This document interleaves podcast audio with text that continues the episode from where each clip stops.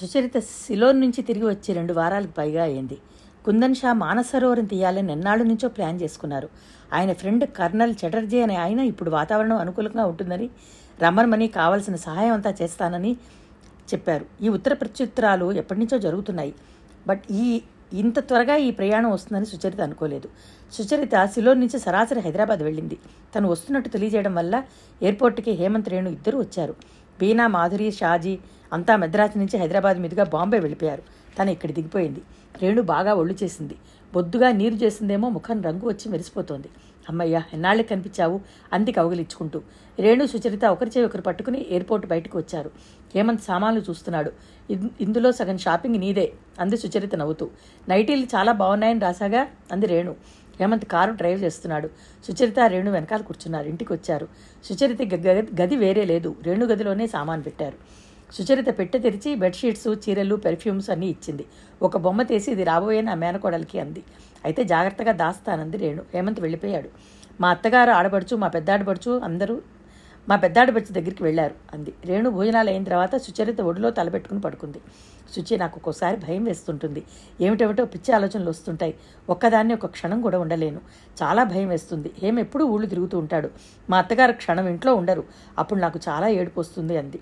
సుచరిత రేణు తల మీద చేయి వేసింది. నువ్వు నాతో బొంబాయి వచ్చేసేసే రేణు. ఒక్కోసారి అలాగే అనిపిస్తుంది కానీ నువ్వు ఊర్లో ఉండవుగా. ఎప్పుడు పనయ్యే తిరుగుతూ ఉంటావు. ఈ మానసరోవం పని అయిపోతే ఇంకా రెస్ట్ దొరుకుతుంది రేణు. నా డెలివరీ టైంకి నా దగ్గరే ఉండాలి సుచి. తప్పకుండా. హేమంత్ వచ్చాడు అతను భోజనం తానే వడ్డించుకు తిన్నాడు. హేమంత్ వచ్చి పెట్టుకుంటూ ఉంటే వంట మనిషి మంగమ్మ టేబుల్ మీద సర్ది పెడుతుంది. నేను వేళకాని వేళ వస్తుంటాను. నాకు ఇలా తినడం అలవాటే. నువ్వు వరి అవద్దు అని చెప్పేశాడు. రేణు పక్క గదిలో వరండాలో నిలబడుతూ హాయిగా ఇక్కడ సీలింగ్కి ఒక ఉయ్యాల వేస్తే అందులో కూర్చుని ఏ పుస్తకమో చదువుతూ రిలాక్స్ అవ్వచ్చు అంది. ఆ సాయంత్రం సుచరిత మధ్యాహ్నం వేళ నిద్రలేచి వస్తుంటే రేణు పిలిచింది ఇక్కడ వరండాలో కూర్చుందో అని విరా కేకపెట్టింది సుచరిత అక్కడికి వచ్చేసరికి అక్కడ సీలింగ్ నుంచి ఉయ్యాలు వేలాడుతోంది అరే ఇదెక్కడి నుంచి వచ్చింది? ఆశ్చర్యంగా అంది. నువ్వు మా అతిథివిగా రాక రాక వచ్చిన అతిథి కోరిక తీర్చాలి కదా నువ్వు ఇలా రా- అన్నావని చెప్పాను. హేమంత్ వెంటనే తెచ్చి ఇచ్చాడు అతిథి దేవత ఆశీనురాలి కమ్ము అంది రేణు. నువ్వు ముందు కూర్చో. నువ్వే ముందు ప్రారంభోత్సవం చేయాలి. రేణు సుచరితని బలవంతంగా కూర్చోబెట్టింది. కూర్చున్న వెంటనే ఉయ్యాల గిర్రును తిప్పింది. అరెరే అంది సుచరిత. ఉయ్యాల తిరగడం ఆగేసరికి ఎప్పుడు వచ్చాడో? అక్కడ గుమ్మల్లో హేమంత్ చేతులు కట్టుకుని ఇటే నిలబడి చిరునవ్వుతో చూస్తున్నాడు. ఇప్పుడు అతిథి దేవతకి కాఫీ ఇస్తాం అంటూ రేణు మంగమ్మ అంటూ వంటింట్లోకి వెళ్ళింది. సుచరిత ఒక క్షణం బేలగా అనిపించింది. రేణు ఈ ఇంటికి అతిథిగా రావాల్సిన మనిషి ఆ స్థానంలో తను వచ్చింది. భగవంతుడి చదరంగంలో మనుషుల్ని చిత్రంగా గళ్ళు కదిపేస్తాడు కదా. రేణు మంగంతో కాఫీలు పట్టించుకుని వచ్చింది. ముగ్గురు తాగారు. హేమంత్ మళ్ళీ పని మీద వెళ్ళిపోయాడు. రెండు రోజుల తర్వాత సుచరిత బొంబాయి వచ్చేసింది. హేమంత్ రేణు ఇద్దరు ఎయిర్పోర్ట్కి వచ్చారు. రేణుని కౌగిలిచ్చుకుంది వస్తాను రేణు అంది. త్వరగా మళ్ళీ రా అంది. అలాగే అంది సుచరిత.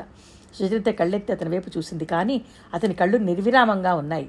ఆ క్షణంలో రేణు స్నేహితురాల్ని పంపిస్తున్నట్టే ఉంది తప్ప తన ఆత్మీయురాలికి విడు వీడ్కోలు చెప్తున్నట్టుగా లేదు. సుచరిత ప్లేన్లో వస్తుంటే మనసు పరిపరి విధాలా పోయింది. రేణుకి తన గురించి హేమంత్ గురించి తెలుసా తెలియదా? ఆ ప్రసక్తి అసలు ఎత్తదేమిటి? అనవసర సంభాషణ అనుకుందా? నాకెందుకు అనా? సుచరితకి అర్థం కాలేదు. షీలా ఊళ్ళో లేదు. అజిత్తో కలిసి గోవా వెళ్ళింది. ఉదయం నుంచి ఒకటే ఎడతెరిపి వాన. సుచరిత కెమెరా తెచ్చి ఆ వానని ఫిల్మ్ తీయసాగింది. కాగితం పడవలు నీళ్ళలో వదలాలని పరుగులు తీస్తున్న పిల్లలు వారి నవ్వులు కేరింతలతో వారి ఫోటోలు తీస్తుంటే ఒక క్షణం సుచరిత మనసు రెపరెపలాడింది. ఆ చిన్నారి శరీరాలు గుండెల్లో అలజడిని కలిగిస్తున్నాయి. రేణు కూతురు కాదు రవి అన్నయ్య కూతురు కూడా ఇలాగే. తను హేమంత్ సుచరిత ఒక క్షణం అలాగే నిలబడిపోయింది. ఇంతలో రూములోంచి ఫోన్ గణగడం మోగింది. బయట వరండాలో ఫోటోలు తీస్తున్న సుచరిత లోపలికి వచ్చి ఫోన్ తీసింది. హలో అంది. హలో సుచి హేమ్ ఆ కంట వినగానే ఆనందంగా అరిచింది. ఎక్కడి నుంచి? మీ ఊరి నుంచే. What do you mean? Bombay వచ్చాను. అవును ఉదయం వచ్చాను. పని మీద రావడంతో ఫోన్ చేయడానికి కుదరలేదు. నేను పొద్దుటే వెళ్ళిపోతున్నాను. నన్ను చూడకుండా వెళ్ళిపోతావా? ఒక క్షణం వచ్చి ఒక కప్పు టీ తాగి వెళ్ళిపోతాను. మార్వలెస్ తొందరగా వచ్చే దీర్ఘం తీస్తూ అంది. ఇప్పుడే వచ్చేస్తున్నాను ఫోన్ పెట్టేస్తున్నా. ఓకే హేమ్. ఇంతలోనే అర్జెంటుగా పిలిచింది. ఏంటి? వాన పడుతోంది. జాగ్రత్త సుమా. అతను నవ్వాడు. జాగ్రత్తగానే వస్తాను. సరేనా? Thank you. సుచరిత ఫోన్ పెట్టేసింది. గదంతా ఒకసారి కలయి చూసింది. సంతోషంతో ఉక్కిరి బిక్కిరి అవుతున్నట్టుగా ఉంది. అనుకోకుండా హేమ్ వచ్చేస్తున్నాడు. ఓ గాడ్ ఎంత సంతోషంగా అనిపిస్తోంది. అరగంట అయింది. హేమ్ రాలేదు. కాలింగ్ బెల్లి చెడిపోయిందేమోనని చూసింది. బాగానే ఉంది. సోఫాలో కూర్చుని పుస్తకం తిరగేసాగింది కూర్చుని కూర్చుని నిద్రమత్తు వచ్చేసింది. తల వెనక్కు ఆనించుకుంది. ఇంతలో కాలింగ్ బెల్ మోగింది. సుచరిత నిద్రమత్తులోంచి ఉలిక్కిపడి చెంగున వెళ్ళి తలుపు తీసింది ఎదురుగా హేమంత్. ఇదేమిటి అనబోతున్న సుచరిత నోట్లో మాట సగంలోనే ఉండిపోయింది. అతని తెల్లటి బట్టలు అన్ని రక్తసిత్తంగా ఉన్నాయి. నుదుటి మీద గాయం నుంచి రక్తం కారుతోంది షట్టు చిరిగి వేలాడుతోంది. హేం ఇదేమిటి? త్వరగా రమ్మన్నావుగా రావాలనుకున్నాను కారు పిలాడయింది యాక్సిడెంట్లో చావకుండా బతికి వచ్చాను థ్యాంక్ గాడ్. చచ్చిపోయానేనే అనుకున్నాను. పోలీసుల గోల. సుచరిత అతని చప్పున చేయబట్టి లోపలికి తీసుకొచ్చింది. బాప్రే దెబ్బలు చాలా తగిలాయి. సుచరిత అంటూనే లోపలికి పరిగెత్తింది. స్టవ్ మీద వేడి నీళ్ళు పెట్టింది. ఫస్ట్ ఎయిడ్ కిట్ తెచ్చి అతనికి గాయాలు క్లీన్ చేసి నుదుటి మీద మోచేతి మీద బ్యాండేజ్ వేసింది. మేం కెమెరాలు పట్టుకుని కొండల్లోకి కోనల్లోకి పోతుంటాంగా అందుకని షాజీ యూనిట్ ప్రతి ఒక్కరికి ఈ ఫస్ట్ ఎయిడ్ బాక్సులు ఇచ్చారు. నోరు తెరిస్తే షాజీ షాజీ అన్నాడు కినుకుగా. ఈర్షిగా అనిపిస్తోందా? అంది. అన్నాడు. సుచరిత ఎర్రంచుది తన దంగాల కాటన్ చీర తెచ్చి ఇచ్చింది. ఇదేమిటి? అన్నాడు. బట్టలు మార్చుకో. వద్దు షర్ట్ ఇప్పుతాను చాలు. షటప్ నేను చెప్పిన పని చేయి హేమంత్ లేచి చీరను లుంగిగా కట్టుకున్నాడు. షర్టు బాగా పాడైపోయింది. సుచరిత ప్యాంటు షర్టు బాత్రూంలోకి తీసుకుని వెళ్ళింది. వాటిని ఉతుకుతుంటే శుచి వద్దు అన్నాడు. నువ్వు కాసేపు నోరు మూసుకుంటావా నడిచింది. వాటిని హ్యాంగర్కు వేసి తెచ్చి హాల్లో ఫ్యాన్ వేసి పెడుతూ కారు డ్రైవ్ చేసేవాడివి. కాస్త మెల్లగా రాకూడదు. నేను త్వరగా రా అన్నానే అనుకో. అంత మాత్రాన ఆగమేఘాల మీద రావాలా? అతని దగ్గరికి వచ్చాడు. సుచరిత భుజాల చుట్టూ చేవేసి తన వైపుకు తిప్పుకున్నాడు. గడ్డవెత్తుతూ శుచి ఐఎమ్ సారీ అన్నాడు తగ్గు స్వరంతో. సుచరితకి ఏడుపు వచ్చేసింది. యాక్సిడెంట్ అనగానే నా ప్రాణం పోతుంది హేం ఈ ప్రపంచంలో నాకెవరున్నారు? ఆ రోజున అన్నయ్య బాగా ఏడుపు వచ్చేసింది. అతను ఆమె తల చుట్టూ చేవేసి అదుముకున్నాడు. సుచరిత భయం ఆందోళన అతనికి అర్థమైంది. సుచరిత అతని చేతులు వదిలించుకుని వంటగదిలోకి వెళ్ళింది. సూప్ వేడి చేసి తీసుకొచ్చింది. అతను తిరుగుతుంటే కసిరింది ఆ తిరగడం ఏంటి? మంచం మీద విశ్రాంతిగా కూర్చోకూడదు. హేమంత్ బుద్ధిమంతుడిగా వెళ్ళి మంచం మీద కూర్చున్నాడు. సుచరిత సూప్ ఇచ్చింది. ముందు వేడిగా తాగు త్వరగా భోజనం పెడతాను. ఆకలిగా లేదు శుచి ఎలా ఉంటుంది? తైరాన పడితే ఇప్పుడు టైం తక్కువైందా ఏంటి? సుచరిత మంచం మీద కూర్చుని అతనికి తనే స్పూన్తో తీసి బలవంతంగా తాగిచ్చింది. సుచరిత ఇప్పుడు ఏం కొమ్ములు వచ్చాయా? అని అడిగింది సరదాగా. నీలో ఏదో మార్పు వచ్చింది. ఒక్కొక్కసారి నాకే భయం వేస్తుంటుంది. అన్నాడు సుచరితని దగ్గరికి లాక్కున్నాడు. సుచరిత పకాలు నవ్వింది. నాకు పనుంది నీకు భోజనం పెట్టాలి అంది. నాకు ఆకలి లేదు. సుచరిత లేవబోయింది. ఈసారి అతని చేతులు బలంగా బంధించినాయి. శుచి అతను వెంటనే సుచరిత ముఖాన్ని దగ్గరికి తీసుకున్నాడు. అతని చేయి జాచి బెడ్ లైట్ స్విచ్ ఆఫ్ చేశాడు. సుచరితకి మెలకు వచ్చింది. కళ్ళు తెరిచేసరికి తను హేమంత్ దగ్గర గువ్వలా పడుకుని ఉంది. టైం ఎంత అయింది అని అడిగింది. గొంతు ఏదో లోకాల్లో తేలిపోతున్నట్టుగా తన గొంతు తనకే కొత్తగా అనిపిస్తోంది. అతను టైం చూసుకున్నాడు ఎనిమిదిన్నర. బాప్రే బాగా తెల్లవారింది. వాన మూలంగా తెలియటం లేదు. నాకు బాగా నిద్ర పట్టేసింది నువ్వు నిద్రపోలేదా? నిద్రపోయాను. ఇంత క్రితమే మెలకు వచ్చింది. బయట గాలి ఎడపెడా కుడుతోంది. వానజల్లు ఏకధారగా పడుతున్న శబ్దం వినిపిస్తోంది. పరదాలు లాగి ఉండడంతో గది రాత్రిలా ఉంది. హేమంత్ లైట్ తీసేశాడు. గదంతా చీకటిగా ఉంది. నువ్వు కాఫీ తాగి వెంటనే వెళ్ళిపోతున్నావు అంది సుచరిత కోపంగా. కాఫీ కప్పు పట్టుకుని డైనింగ్ టేబుల్ దగ్గర కూర్చుని అంది. అతను ఎదురుగా డైనింగ్ చైర్లో కూర్చున్నాడు కాఫీ తాగుతూ. వెళ్ళిపోవాలని నాకు లేదు. నువ్వు వెళ్ళగొడితే నేను వెళ్ళిపోతాను. శరీరానికి యాక్సిడెంట్ అయితే తెలుస్తుంది. మనసుకి యాక్సిడెంట్ అయితే ఎవరికీ తెలియదు కదా? ఆ దెబ్బ తగిలిన బాధ వ్యక్తి ఒక్కడికే అర్థమవుతుంది అంది. నలభై ఎనిమిది గంటలు నడిచినాయి. తుఫాను తీవ్రత తగ్గింది. బా వాన బాగా తగ్గి ఆకాశంలో తెల్లమబ్బులు గుంపులు గుంపులుగా పరిగెత్తిస్తున్నాయి నలభై ఎనిమిది గంటల పాటు ఇళ్ళల్లో బందీలైన జనం అప్పుడప్పుడే బయటకు వస్తున్నారు. సుచరిత అతని షర్టు కుట్టి ఇచ్చింది. హేమంత్ బట్టలు వేసుకుని రెడీ అయ్యాడు. సుచరిత పెన్ను పర్సు తెచ్చి ఇచ్చింది. నా మీద కోపంగా ఉందా అని అడిగాడు. లేదు అన్నట్టుగా తల తిప్పింది. అతను అతను సుచరితని దగ్గరికి తీసుకున్నాడు. హేమ్ ఇక దూరంగా ఉండడం నా వల్ల కావటం లేదు అంది సుచరిత. నా మనసులో మాట నువ్వే అన్నావు. వేణు రేణు ప్రసవించగానే మూడు నెలల తర్వాత రోజులు ఎంతసేపట్లో గడుస్తాయి? రేణుకి మన గురించి తెలుసా?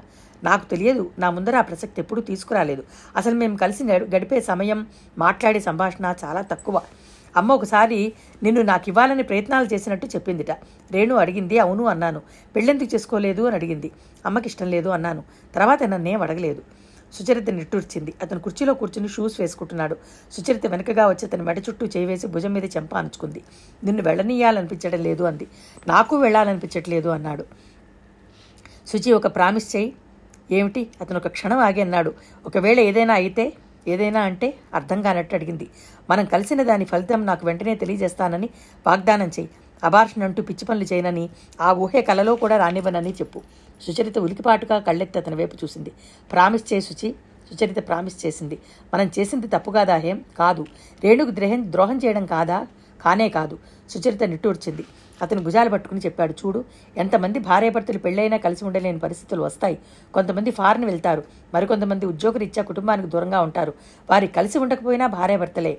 మనం కూడా అంతే. ఏం నాకే నాకేమిటోగా ఉంది. అతని గుండెల్లో తలదించుకుని ఏడ్చేసింది. అసలు ఇదంతా ఎలా జరిగింది? అతను సుచరిత వీపు మీద చేయి వేసి నిమురుతూ అన్నాడు. ఒక్కొక్కసారి జీవితం అంతే. అనుకోనివి జరుగుతుంటాయి. ఉప్పెన్నెల లాంటి సంఘటనలు వచ్చి ముంచేస్తాయి. అఘాతాల్లాంటి బాధలు కురంగదీస్తాయి మనం ఒకళ్ళమే కాదు. ఈ ప్రపంచంలో మనలాంటి వాళ్ళు ఎంతోమంది ఉన్నారు.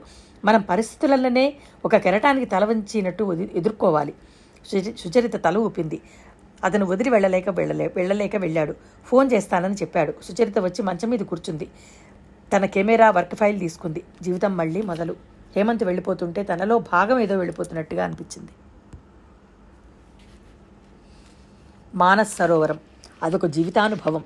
చిన్నప్పుడు అత్తయ్య రామాయణం మహాభారతంలోని కథలు చెప్పి నిద్రపుచ్చేది. ఒక్కొక్కసారి ఆమె కైలాస శిఖరం మానసరోవరం గురించి వర్ణించి పాటలు పాడుతూ చెప్పేది. అత్తయ్య నువ్వు వాటిని ఎప్పుడైనా చూసావా అంటే అయ్యో తల్లి అంత అదృష్టం కూడానా? మీ మావయ్య మావయ్య పెళ్ళైన ఆరు నెలలకే గుట్టుకుమన్నారు కదే అంది. ఆ రోజు అత్తయ్య పాటలతో తనని ఆసక్తిపరిచిన ఈ మరో ప్రపంచం స్వయంగా చూస్తుందని కలలో కూడా అనుకోలేదు. ఘర్లో విశ్రాంతి భవనంలో భోజనం చేసి మళ్ళీ ప్రయాణం. అంతవరకు ప్రయాణంతో అలసిన ట్రూప్లో వారికి మబ్బుల మధ్య దాగినట్టుగా పర్వతాలు లోయలు పచ్చని చెట్లు చూస్తుంటే అలసట కాస్త ఎగిరిపోసాగింది.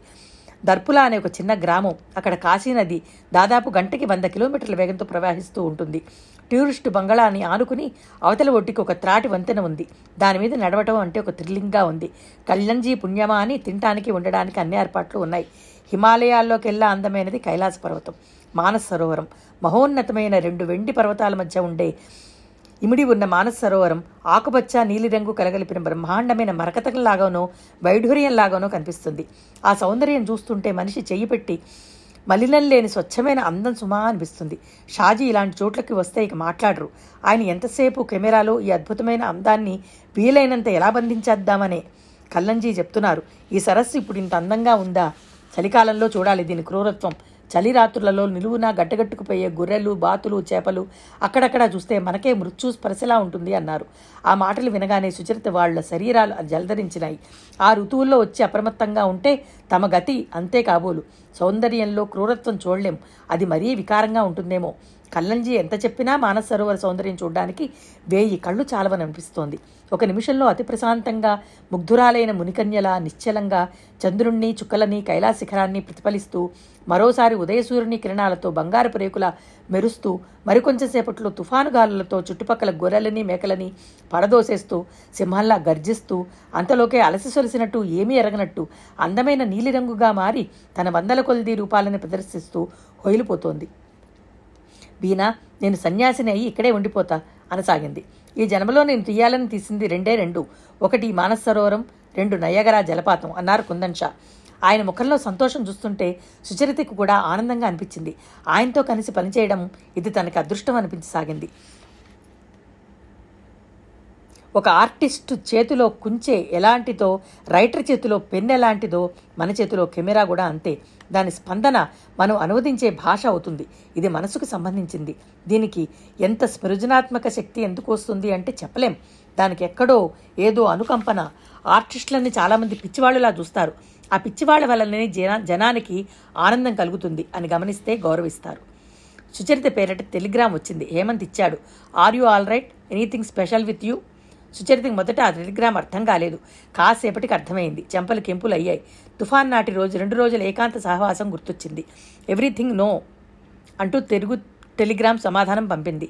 రెడ్ క్రాస్ సంస్థ వారు ఆఫ్రికాలో విలయతాండవం చేస్తున్న కరువు రాక్షసిని డాక్యుమెంటరీగా తీసి ఇవ్వాల్సిందిగా కుందన్ షాని ఆదేశించారు. ట్రూప్ అంతా పెట్టి బేడా సర్దుకున్నారు. మళ్ళీ ప్రయాణం. ఎక్కడో అపరిచిత పరిసరాల్లో మకాం. మనకి అలవాటు లేని తిండి వేళకు లేని నిద్ర.